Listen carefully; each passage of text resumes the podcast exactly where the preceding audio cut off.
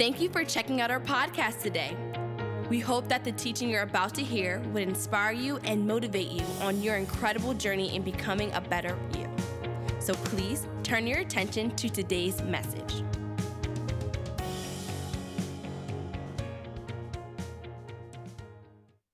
So, the past month, this whole entire month, we've talked about koinonia. And what is koinonia? Amen. And so, Pastor Jose talked that fellowship is as important as worship to those that are called Christians. He also said that it's not about friendship, it's a command. He says that it involves mutual ground and impartiality.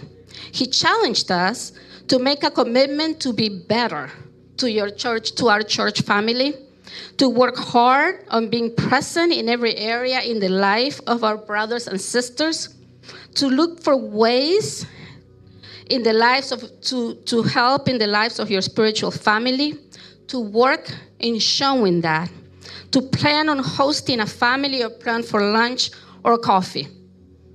And then we had two weeks of listening to our assistant pastor, Pastor Papo. That was awesome. I mean, Pastor Jose was awesome too, but it was awesome to hear two weeks of Pastor Pop, uh, Pastor Papa as well, right? And he talked about what? What do you remember?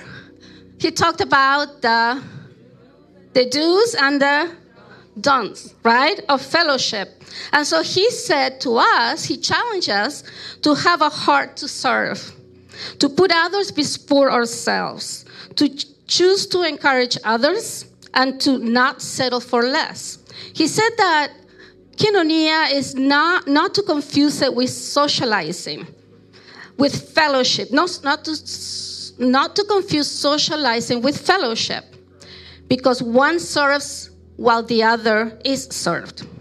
He also talked about that not fellowship, uh, to, that when we fellowship, we should not have any hidden expectations or agendas.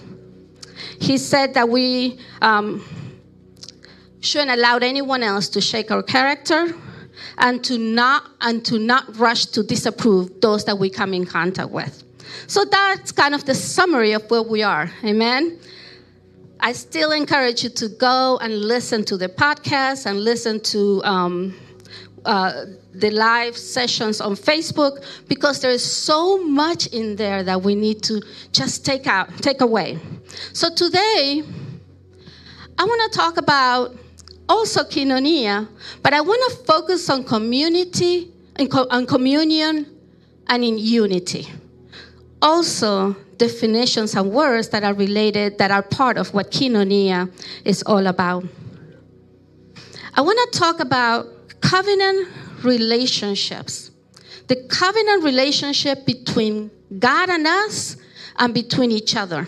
And I will go a little further and explain what a covenant is all about because God is a God of covenants right? And those are spiritual relationships that He and commitments that He makes with us and that we make with him. But whenever the person or the one that's, that establishes the covenant is responsible for making that covenant to come to pass. And throughout biblical history, throughout from the very beginning, um, we see where God operates in covenants and is true to it. Amen? And so we'll talk about that. And so when we talk about communion, and um, I, it, we're talking about oneness. We're talking about walking together, about living together, about experiencing together the love of God. It's more than just, it includes communion, right? And because of this and what happened here in the cross, with the bread, with the blood, with the oil, it it it it it grows us into what God's original intent for us was.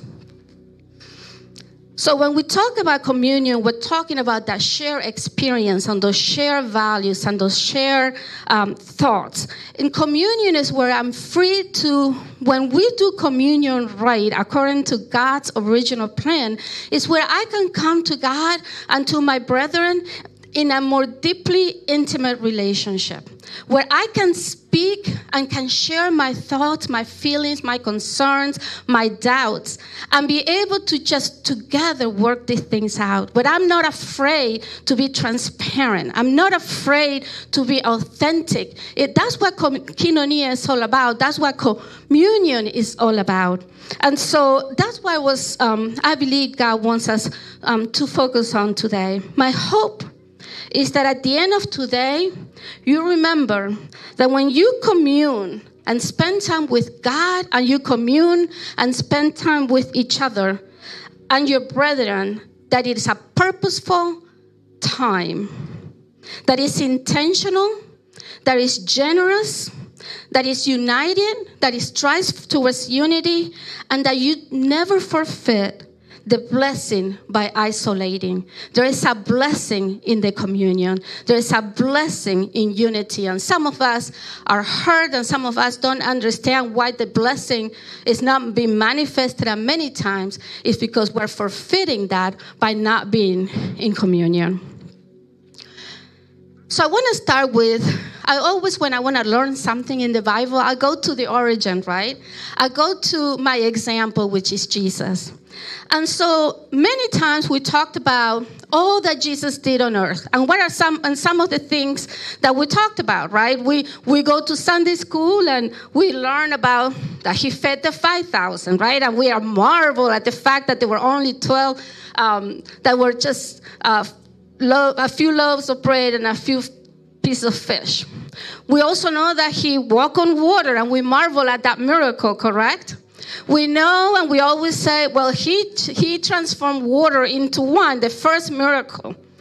We talked about how he healed people, and we love all these major things that are flashy because that's how we are in society, right? We want all the flashy things. We want to be put on Facebook and do a. Uh, I guess if Jesus was here during this time, it will be all over Facebook, Instagram, and Twitter.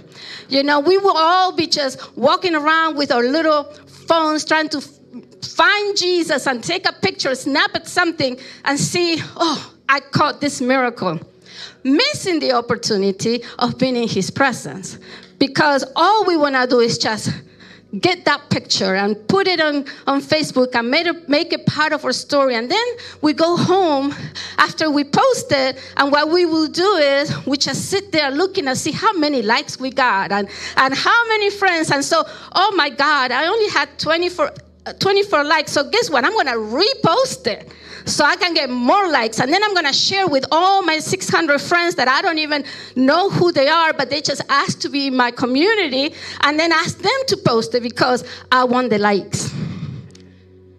And so that's how I assume was also in the town where Jesus was because they heard of his miracles and the crowds came, right? So while they didn't have the million or 10 million followers, Jesus had more than enough followers. But the majority of his ministry did not take place in those large crowds or in those miracle moments or in those times um, where everybody was watching. That's not where the majority of his ministry took place.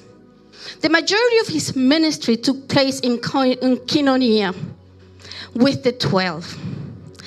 12 of the most unlikely people you could ever imagine. I would not have chosen half of them. But that's just me, and I'm not Jesus.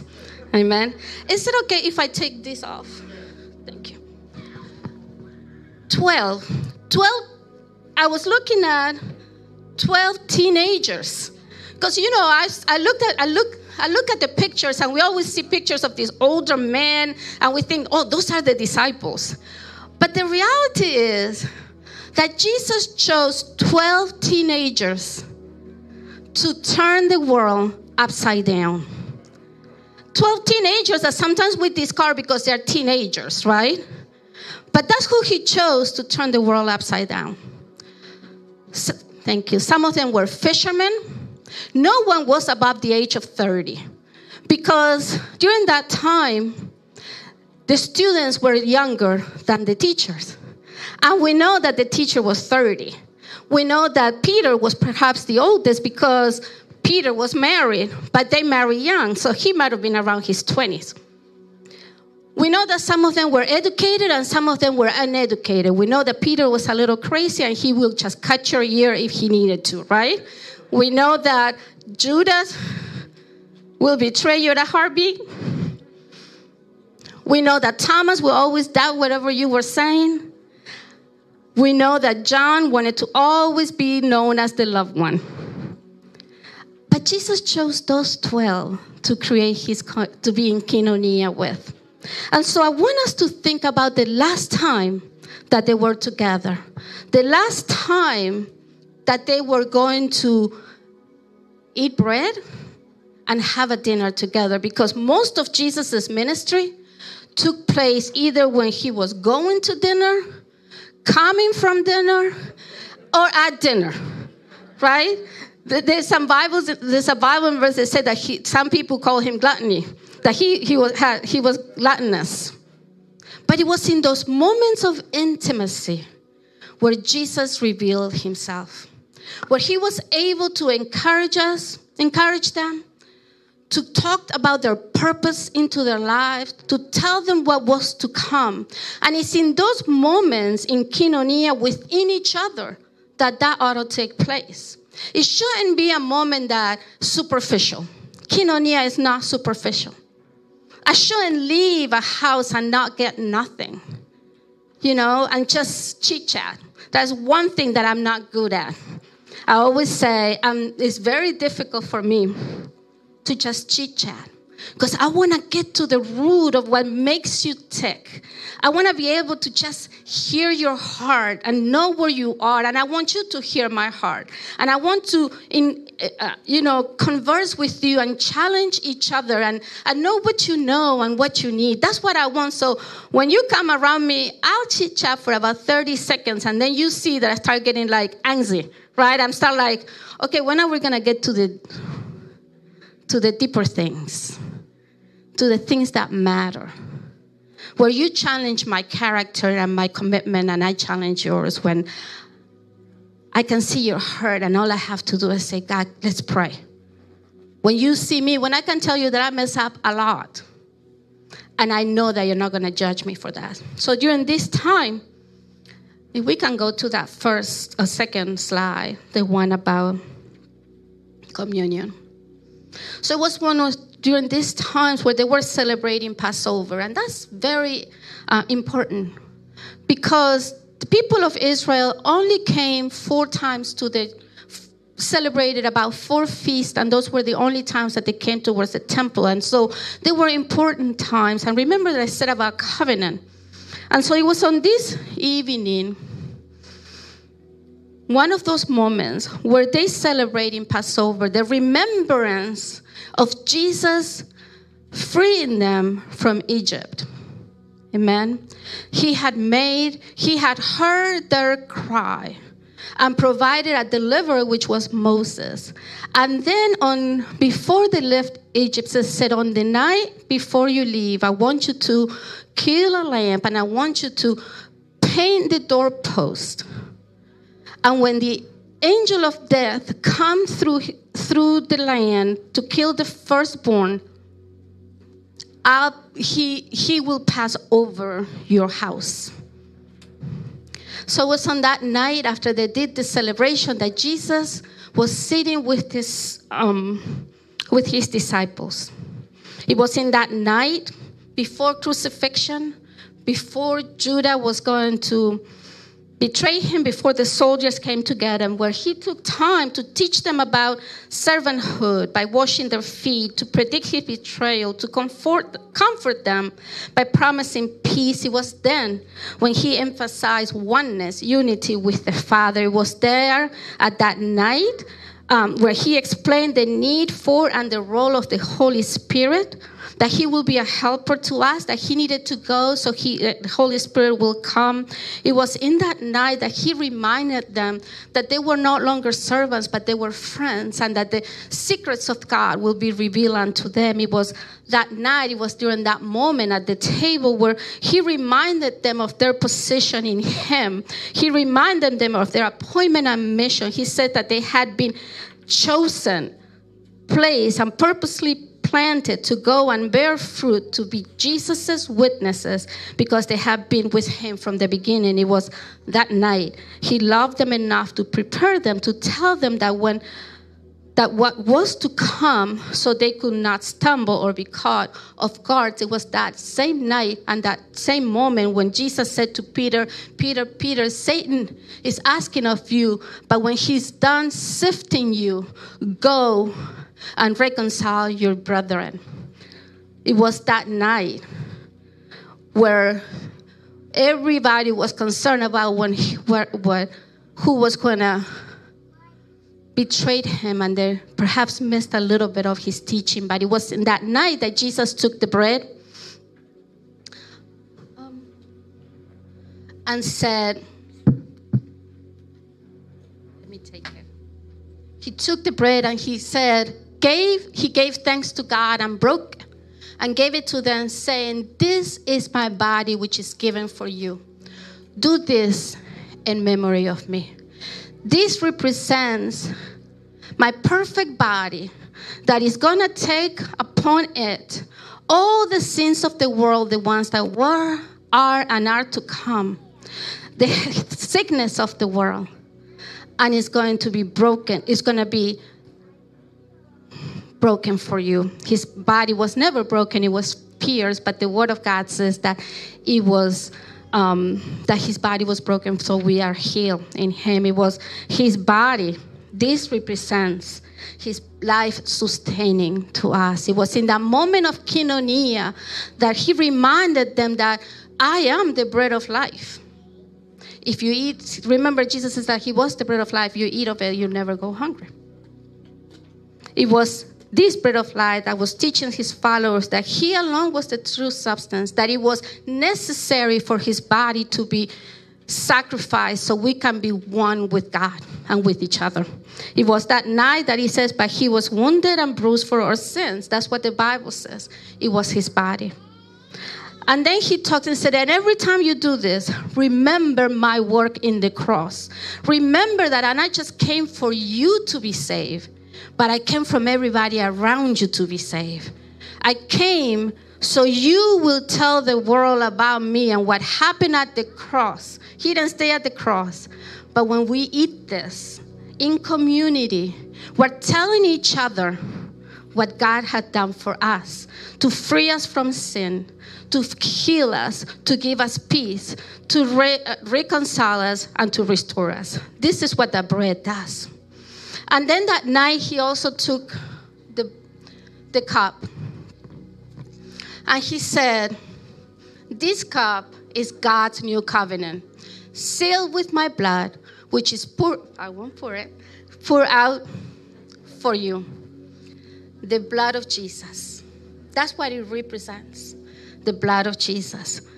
The blood of Jesus that covers a multitude of sin.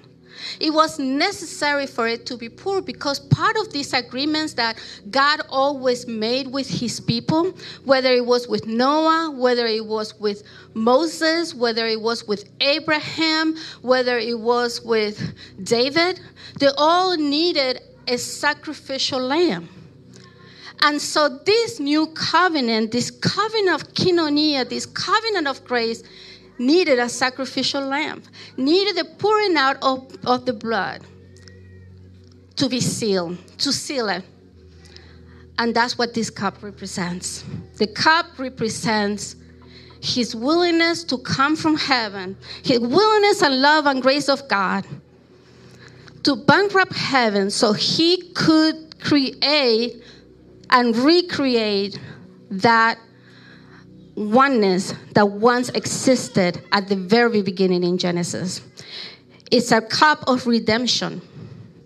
Jesus was sent here to redeem us, to bring us back to the kingdom of God, to bring us back into full relationship with, with God, our Creator.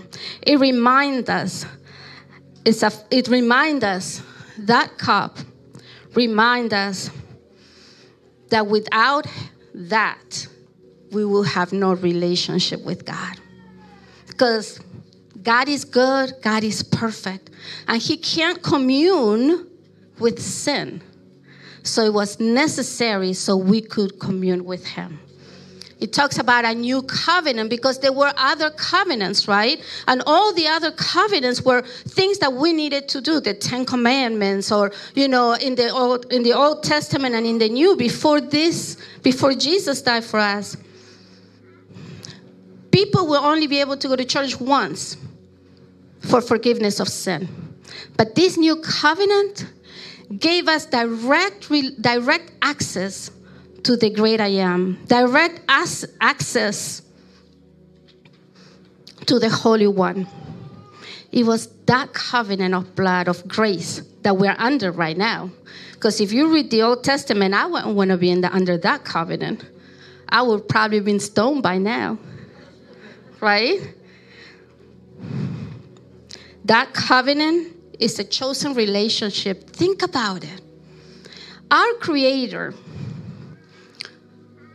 wanted to be in relationship so much with us that He sent the Jesus Himself because there was no other sacrifice that could take place that would redeem us in this way. It couldn't be another lamb, it couldn't be another animal, it had to be Jesus Himself.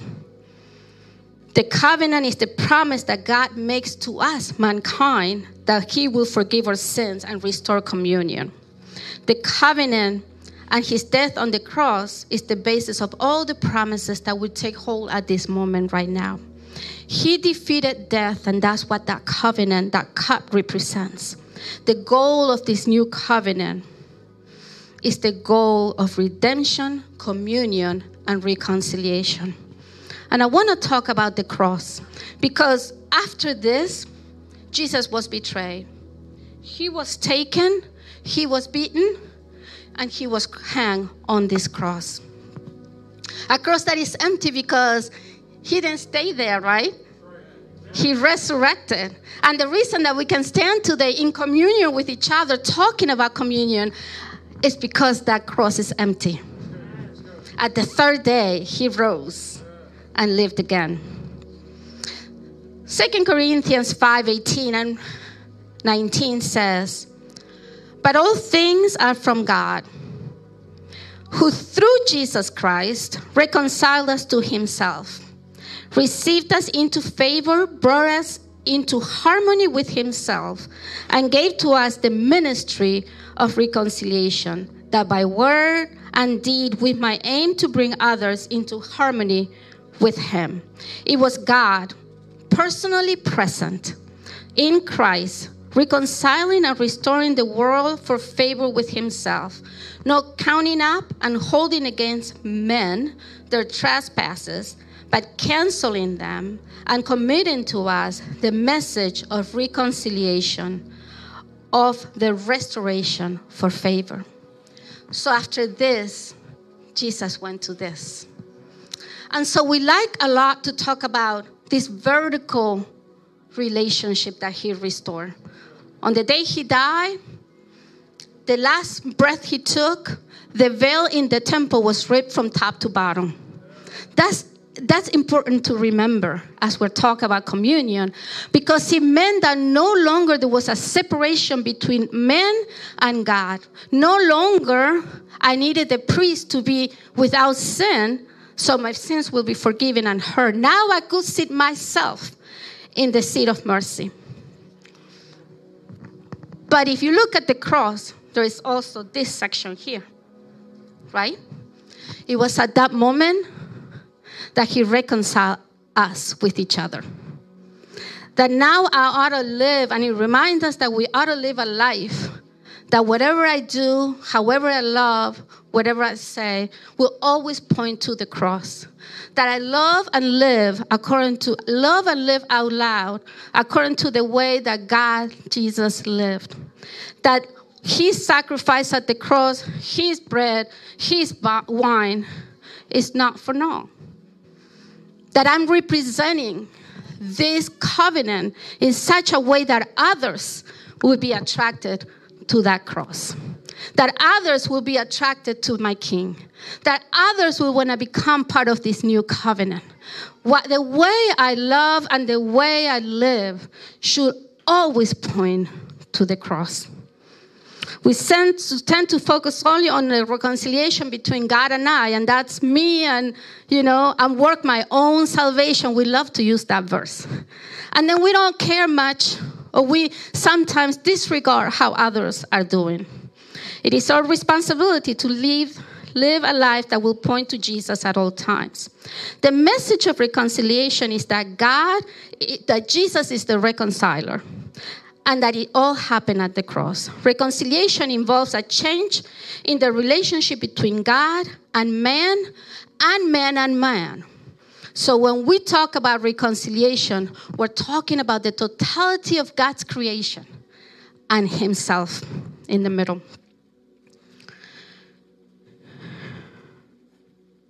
we know that we're only reconciled because God was sacrificed, Jesus was sacrificed.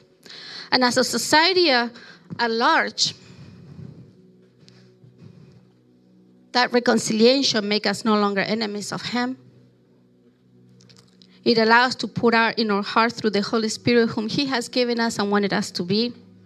That reconciliation gives us a space to love unconditionally and lavishly. And as I was thinking about this reconciliation, you know, I, I'm an educator. And I always think about, I have a heart for the church and our place in history and in the community. And so, as I see a larger community outside of us, grappling with so many topics, right? as an administrator in a higher ed, I had to grapple with topics of educational gap and technology gaps, and my students being um, kicked out of their homes, and what, don't, I don't know where they are, or sickness and death, and they have children that they need to take care of, and they're working full time, and some of them don't know what direction they want to do but they're also dealing with other things. I, I teach and I work in North Philly, not the easiest neighborhoods in Philadelphia sometimes. So we're grappling with violence. The other day, maybe two weeks ago, I came to campus. Uh, I closed on Tuesday. I went home. And between Tuesday and Friday, Wednesday morning, now we're on the third floor of a beautiful building, beautiful campus. There was a bullet that went through the window of the college. I still don't understand how a bullet could go that high. But the people that shot that bullet are hurt. I can't be mad at them if I'm not doing anything. Our society is grappling with all the things, issues of diversity and acceptance. We have high numbers of suicide and the church and our country, sometimes we are the most divisive voice that exists at the moment. But the work of the cross needs to be represented even in those areas. I can't walk around saying, Oh my God, look all that is going on, when I don't even talk about what God, Christ has done. How he brought us to himself. The answer to all that is going on in society at the moment is Jesus. It's not deep, I'm not a deep person, but I know this much. Jesus reconciled us to himself. I know that his original intent that it was for us to commune with him. I know that the enemy came and destroyed that and I was reading in Genesis that the first time when there was a murder in the Bible, Jesus didn't ask Cain, What did you do? Jesus asked, Where is your brother? Because he was more interested in our relationship with each other than whatever else. There's a, there is a proverb, an African proverb that is, How are the children? Meaning, the health of your community is how your children are prospering how your children are growing, the health of the church is not about age. It's about how the children of God are impacting the world for the kingdom of God. So, my question is how are the children? How are the children? And so, there's one thing that I sometimes say, and I, when I pray, is I repent. Because it's comfortable sometimes to be in my office and with my paperwork and just say, I'll pray for you. And that's it. It's comfortable. But God didn't call us to be comfortable. Because we talked about koinonia amongst ourselves, but koinonia amongst ourselves has to impact the world outside of ourselves. Amen? Love is the answer. And so I'm not making a political statement. Please don't take, take it this way. But if we put love and we walk in love and we live in love and we represent love, then the amount of division and hatred in this country wouldn't exist. It wouldn't exist. It's hard. The work of reconciliation is hard because it requires to take out, to be outside of my comfort zone and do something that I'm not wired to do all the time. Love is patient, love is kind, and it's not there. It does not envy, it does not boast, it's, it's not proud. It does not dishonor others. It is not self seeking. It is not easily angered. It keeps no record of wrongs. Love does not delight in evil, but rejoices with the truth. It always protects, always trusts, always hopes, always perseveres. If I just take hold of that and implement that with the person that irritates me the most, reconciliation will take place. Healing will take place. The cross will be honored. The cross, Jesus, who after resurrect, after being dead, went to hell, took up all the keys from hell was victorious, came back, presented himself to the women, to Peter, to the disciples, restored, restored um, Peter, introduced, reintroduced himself to the 500, and went to heaven and left us this go and make disciples. Go and show my love. Go and present the kingdom to the world.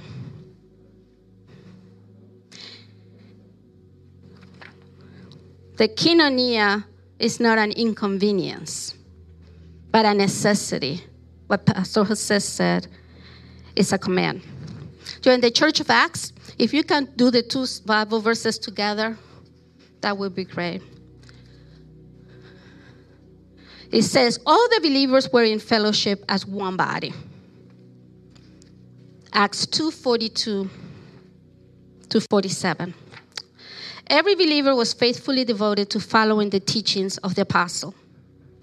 Their hearts were mutually linked to one, one another, sharing communion and coming together regularly for prayer. A deep sense of holy awe swept over everyone. I want to highlight that. And the apostles performed many miracles, signs, and wonders. The next one says, all the believers were in fellowship as one body, and they shared with one another whatever they had. Out of generosity, they even sold their assets to distribute the proceeds to those who were in need among them. Daily, they met together in the temple courts and in one another's homes to celebrate communion. And in here, it means this the remembrance of the body and the remembrances of the, of the, of the blood. Okay?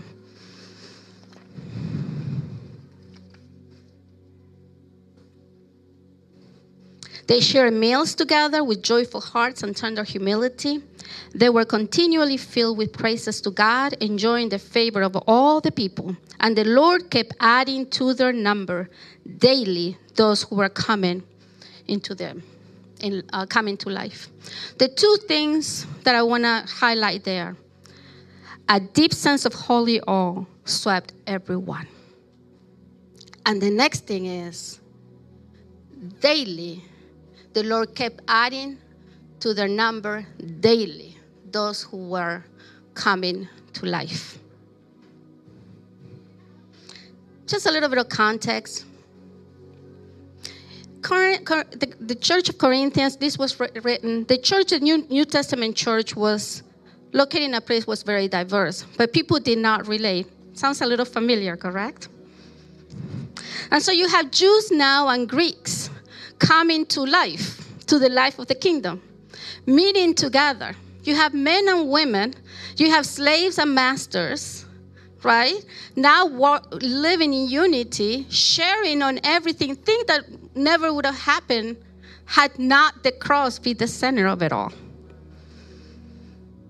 And so, yeah, it created a sense of oh, because people know knew, oh my God, there's a Jew and a Gentile, a Jew and a Greek, sitting together at the table, sharing communion, eating, and sharing all on everything.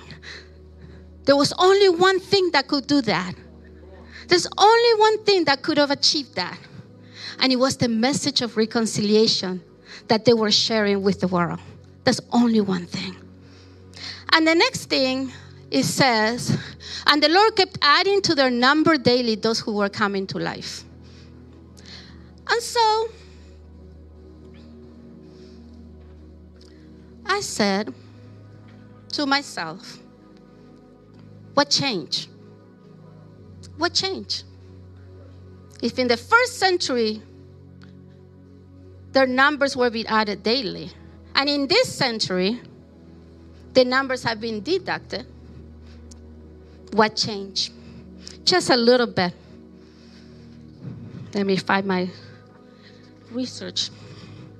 The percentage of Americans who do not identify with any religion has grown by 21% in the last three years 18, 19, 20, 21. In three years, more people are not identifying themselves with this. Church membership has declined by 15% in the last 10 years. In Acts, numbers were added. In one day, 3,000 joined the church. In one day. 31% of millennials have no religion affiliation whatsoever. 33% of Generation Z, Zs that have reached adulthood, no religion affiliation. So, what changed? So, I'm grappling with that. What changed? I think partly is because we weren't focusing on koinonia anymore. We've been focusing on our individualistic blessings. We've been using Jesus as our genie. I'm gonna give you a thousand so you can buy me, so you can get me a bigger car. I wanna fly in a jet. So if you wanna be blessed, contribute to my jet.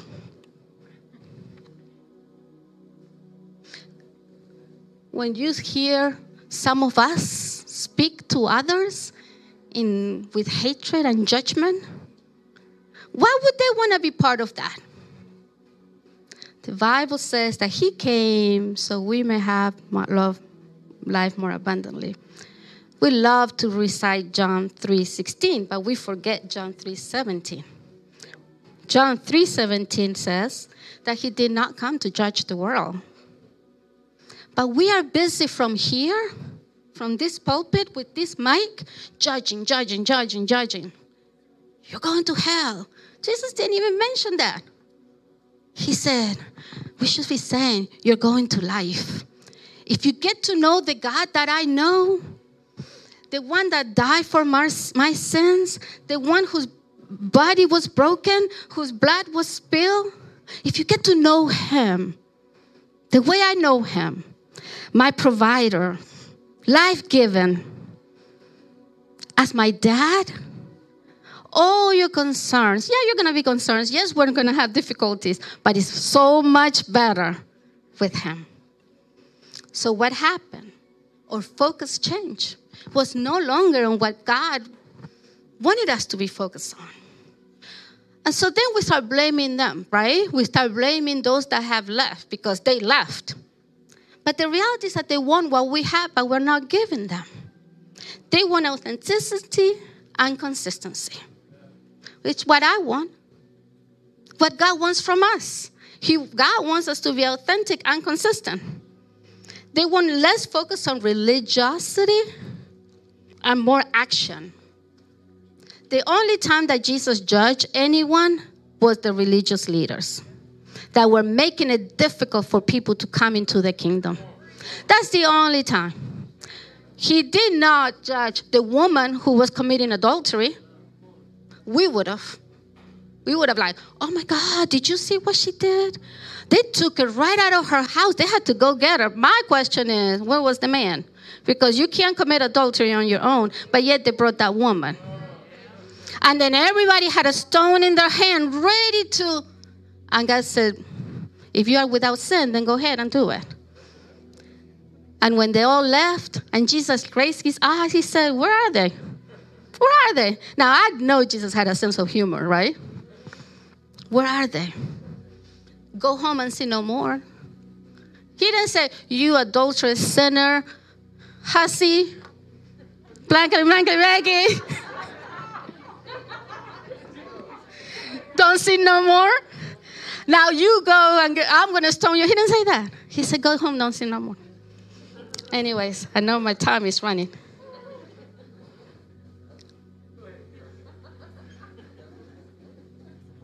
They want more time focused on service. This next two generations, now I'm a generation not millennial and I'm not as Generation Z, but you know, I'm one of the ones before that. All right? Whatever that was. I'm not a boomer, okay?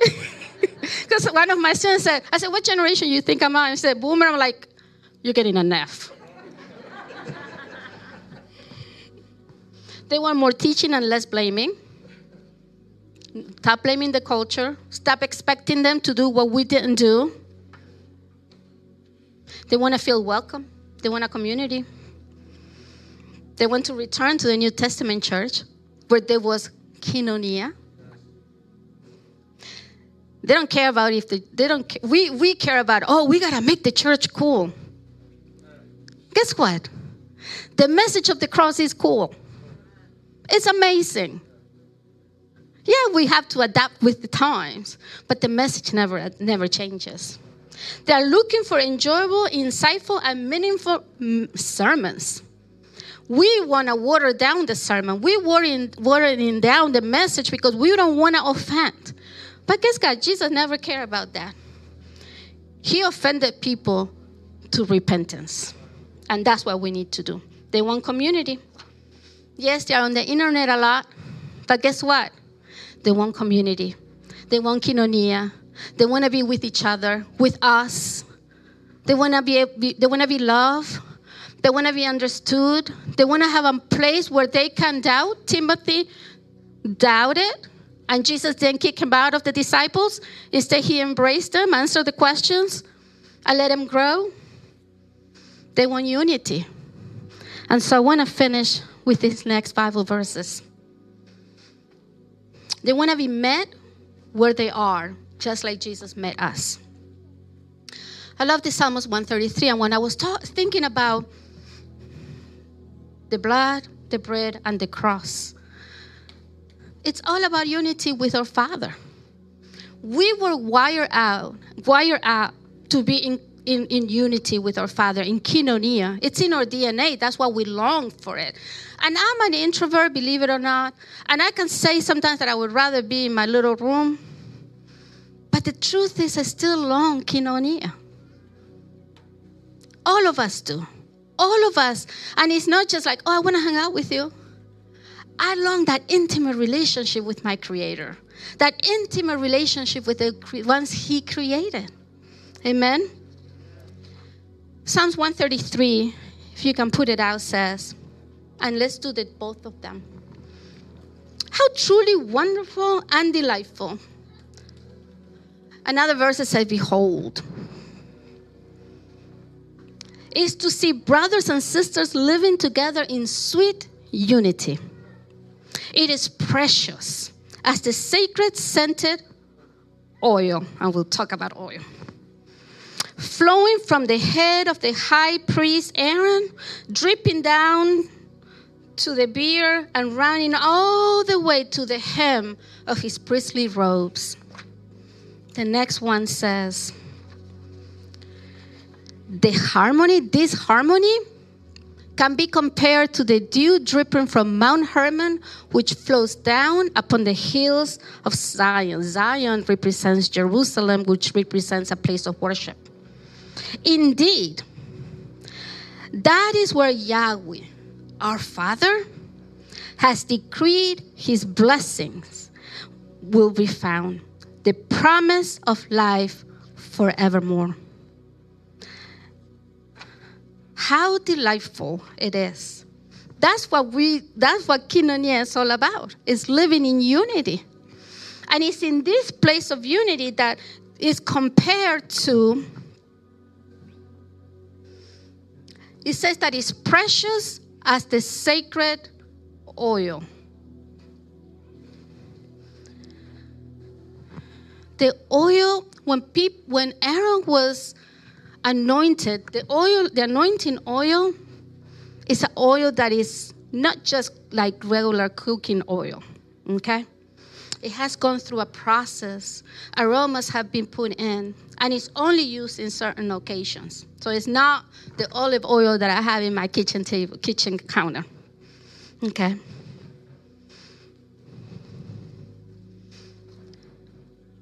This oil represents my covenant relationship with my God and with others. And in a covenant relationship is different than a contract.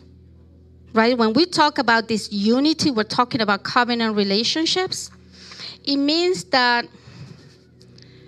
we are partaking of God's relationship and each other's relationship. In a covenant, it's not easy to destroy because what I'm saying is, I'm going to give all of me and you're going to give all of you, and together we're going to make this relationship work. When God made a covenant with us, says, I'm going to give all of me, Saint Jesus, and I'm responsible for your for you. And all you gotta do is stay in communion with me, follow my commands, love me with all my soul, all my health, and Love your brethren, not as you would love yourself, which we love to say that, but truly Jesus says, as I love them. What did Jesus do? He went to the cross for them. When we don't understand what a covenant relationship is, we treat it as a contract. And so a contract really says, I just love you as long as I feel like loving you. Okay? As long as you don't bother me, then I love you. But if you start bothering me, I'm just going to rip the contract and move along. A covenant relationship says, whether you want me to love you or not, I'm going to love you. I'm going to love you. It offers love and grace no matter what the other person does or deserves. In the oil, the oil was used to consecrate, to set apart those that were called to be the priests and to bring forth the presence of God to the earth. We are the priest. That's that oil. It is the oil that represents worship, but it also the oil was the oil that the the uh, shepherds will put in the faces of the lambs so the gnats and the flies will not come and they, they won't be hurt. It's a healing oil. So if I'm hurt, I'm going to come to, to communion to be in unity with my brother so I can get healed. Christian fellowship is in, unique. It is sacred because it is fellowship united around Christ. The oil signifies worship, feasting, celebration, or in unity. Death separates people, but resurrection promises that we will dwell in unity. And I want to finish with this. It was abundant. When it was poor, it didn't say it just touched the hair. It went down to the beard, to the collar, to the hem. And remember with the woman with the issue of blood, she t- touched the hem because when I touch the hem of his garment, I am healed. And so that's what oil is. And he talks about the dew. So in my dry places, I want unit. I want to go be in unity with my brethren because I get refreshed. My dry places where get revived and wet and life comes forth. And he talks that it's abundant, it's generous. And then he says the last thing. The last Bible verse says, It is there. Indeed, that is where Yahweh has decreed his blessings will be found. The blessing of God, of Yahweh, is found in unity. In unity with Him and in unity with the brethren. So some of us are broken, hurt, in pain, and we don't know what. And I'm telling you, the answer is because we forfeited the blessing by isolating us. I want to read this to you and then. Rachel Held Evans is a Christian writer, and she wrote The gospel doesn't need a coalition dedicated to keeping the wrong people out. It needs a family of sinners saved by grace, committed to breaking down the walls, opening doors, and shouting, Welcome. There is bread and wine. Come eat and talk with us. This is not a kingdom for the worthy, it is a kingdom for the hungry. God bless you.